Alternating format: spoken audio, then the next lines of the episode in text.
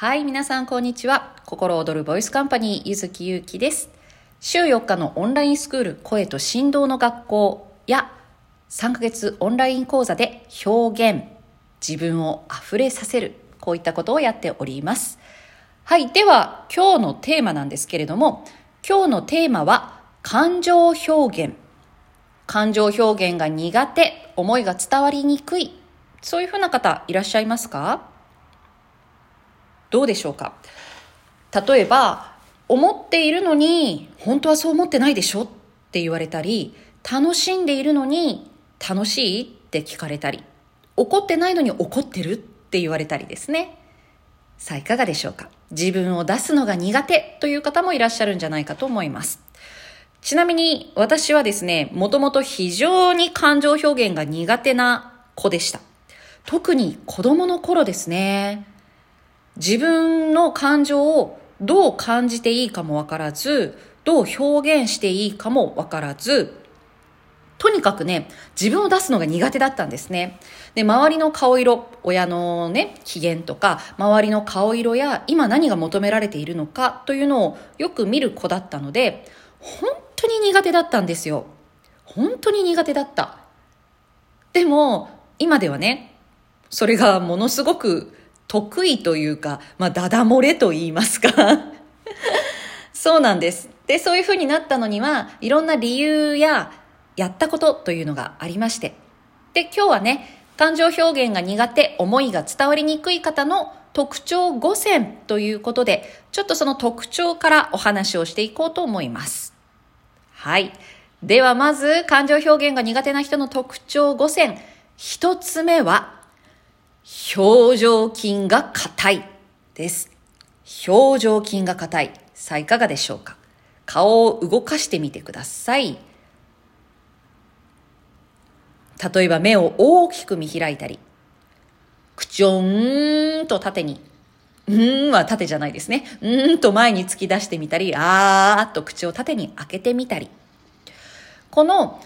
表情に出ないで表情筋が動かないっていう方はですね、表情筋が硬いということは、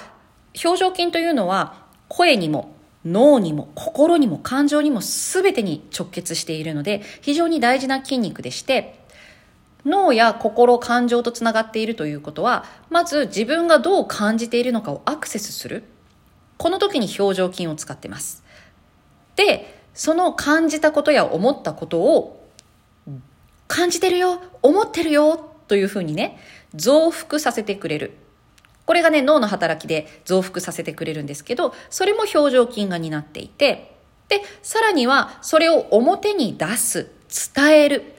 この時にも、この表情筋がね、その大きな一端を担っているわけですよ。ということは、表情筋が硬いと、自分がどう感じてるのかに対しても鈍くなってしまうし、内側だけで思ったり感じたりしてしまうだけで表に出にくくなってしまう。で、表情筋硬いとね、声も硬くなる。まあ滑舌も悪くなるんですけども、なのでね、表情筋動かしてみてください。ちょっと頬骨の下とか押したりすると痛い人はすごい痛いと思うんですよ。どうですかね？はい。ぜひね、表情筋動かしてみてください。では、特徴二つ目。喋り声の音域が狭い。喋り声に音域があるっていうのはご存知ですか？はい。実はね、歌はよく音域がね、狭いから低音しか歌えないとか、あと低音から高音に移動するのに声がひっくり返って歌えないとかね、そういうご相談も受けますけれども、喋り声にも音域があります。で、この喋り声の音域というのは、実は簡単に伸ばしたり、育てたりできるんですけれども、まあ意識をしていないのでね、皆さん狭い音域で喋ってる方すごく多いんですよ。で、このね、自分の喋り声の音域にちょっと意識を向けてみてください。感情表現が乏しい、感情がね、表に出にくい、あるいは表に、うん、表じゃないな、相手に思いを伝えるのが苦手、得意じゃないっていう方はですね、この喋り声の音域非常に狭いです。割と一定の単調な喋り方をしてしまう。ボソボソ喋ったり、あとね、喋り声の音域って感情の音域と音域、息とこうリンクしてるところがあるんですけれども、低めのところ、音が低いというよりはテンションが低いとか、あと、まあ、テンションが低いっていうのは落ち込んでるってだけじゃなくて、いろいろ深く考えてる。こういう時のその低めな感じ、自分の中のね、わーっと盛り上がるわけじゃない、この低めだったり深めだったりする時の音域にはアクセスよくしてるんだけれども、よし、やるぞとかね、やったーとか、そういうふうに表に溢れさせる、感じるっていうような、そっちの方の音域にアクセスあんまりしてない方が多いんですね。ですので、感情表現が豊かな方というのは、声の喋りの音域が広い方が多いですし、特にその中でも上の方を使ってる。高めの音であったり、溢れさせるというね、表に出るという音域を使っている方が多いんですね。で、これは癖でもありますし、使ってれば広がるし、使ってなかったら狭まるし。ピアノと一緒ですね。ピアノってまあまあ、普通ね、ピアノ、あまり馴染みがない人にはわかんないかもしれないですけど、同じところばっかり弾いてると、同じところの底だけ弾きやすくなって、他のところ音が硬くなるんですよね。だからピアニストの方っていうのは必ず端っこから端っこまで鍵盤を鳴らすっていう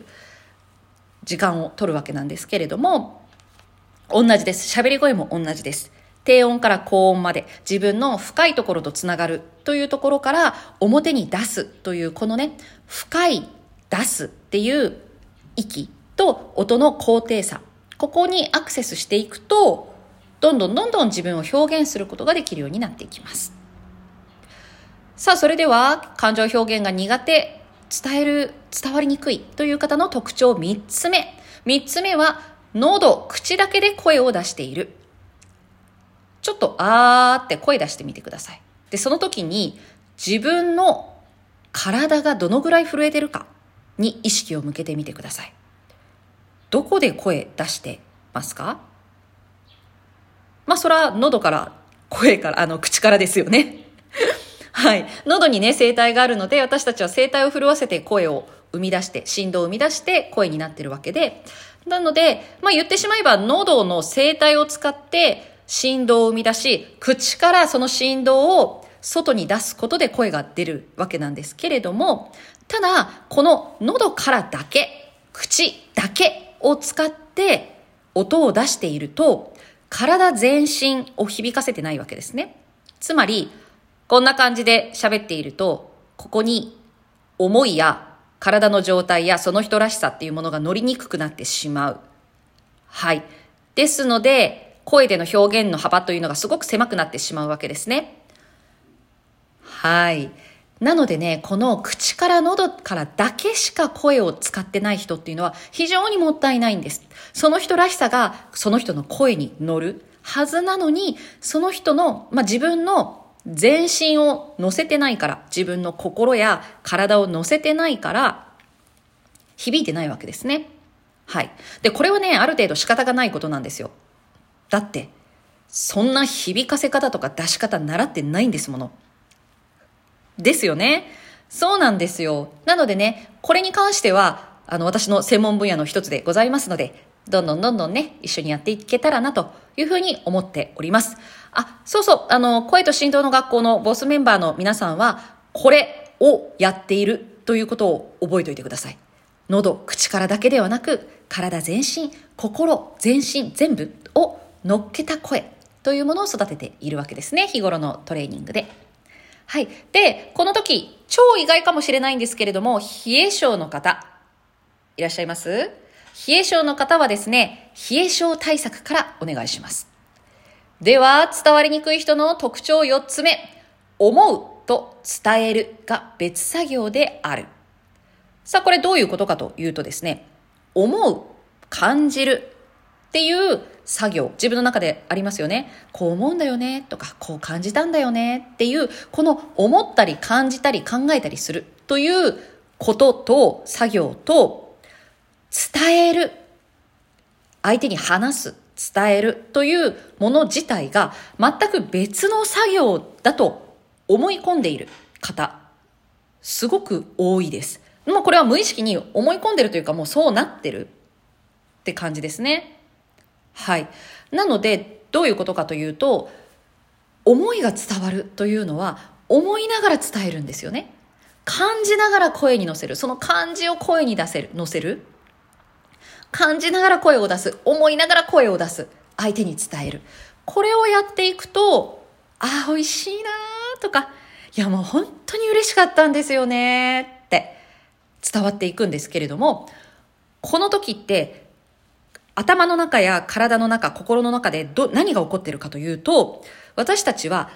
思う、感じるっていうところにアクセスしに行くという回路があって、で、この思う、感じるにアクセスしに行く回路と伝える、表現するという回路は別物なんですよ。全然違う方向に向かっています。この違う方向に向かっているものを大きな一つのパイプにするっていう物理的な作業が必要なんですね。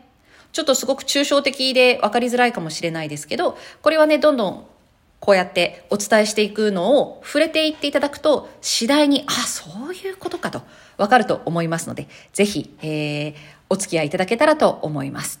はい。なので、思いを伝えられる人というのは、思う、伝える、表現する、感じる。これをね、同時にやってます。はい。では、伝わりにくい、思いが伝わらない人の特徴5つ目。だからこその才能、能力がある。はい。こういう方ですね、非常に真面目な方が多いです。真面目というのはいい意味でですよ。ですので、何事にも一生懸命考えたり、ひたむきさがあったり、ちゃんとしっかりね、していこうというふうにね、真摯に考えたりする。だからこそ、ふわっとした感じや感情的になるというよりは、一生懸命物事に取り組んだり、一生懸命伝えるっていうところをね、やろうとする。だから、こういうふうになってしまってる。で、まあまあ、こう感情の起伏もそうなんですけれども、落ち込んだりすることはあっても舞い上がるみたいなことが少ないっていう方もいらっしゃるんじゃないかな。はい。で、私はね、そういう、こう、真面目でひたむきなところとか、あと一生懸命で一つのものに集中する。こういう方っていうのはすごく素敵だなと思います。はい。で、そういう方はですね、例えばサポート、人のサポートとか、地道な作業、コツコツしたことっていうのがすごい得意だったりする。で、冷静に物事を考えたり、分析したり、つなげたり、抑えるべきところを抑えるっていうことをできる力を持っている。で、こういうところというのはですね、自分にとって当たり前だと思ってると思うんですけども、これね、感情表現豊かな方にとっては当たり前でないことが多いです。なぜならば、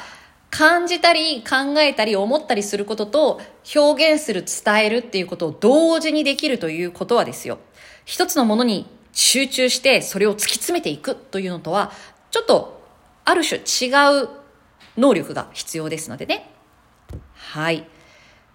さあ、今までね、特徴5つお話をしてきましたけれども、こんなね、良さがあったり特徴があったりするわけなんですが、私が今回非常にお伝えしたいのはですね、もしも、もしもあなたがもっともっと表現豊かに伝えられるとしたら、あなたの思いが溢れてくるように感じられて、それが相手に伝わるとしたら、それを表現することができるとしたら、仕事で、あるいは仕事のお知らせ、自分がね、企業開業していたり、何か自分でお仕事をされている方、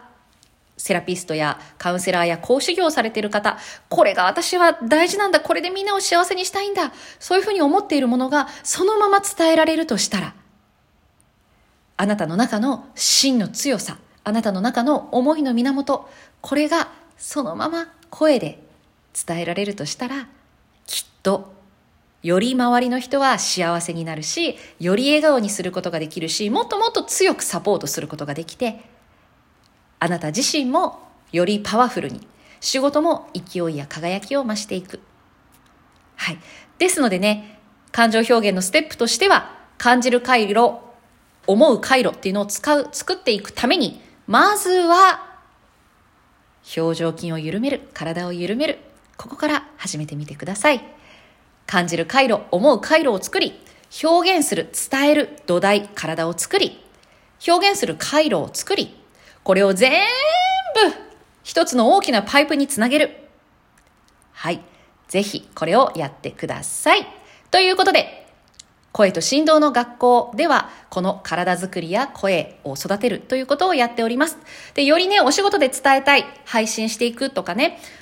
こう告知していく、お知らせしていく、お客様にお伝えする。こういう時により自分の思いを伝えたり表現したりしたい方はですね、ぜひ3ヶ月講座の方でその具体的な方法をお伝えしておりますので、また情報をお待ちください。ということで、今日も心躍る一日を、ゆずきゆうきでした。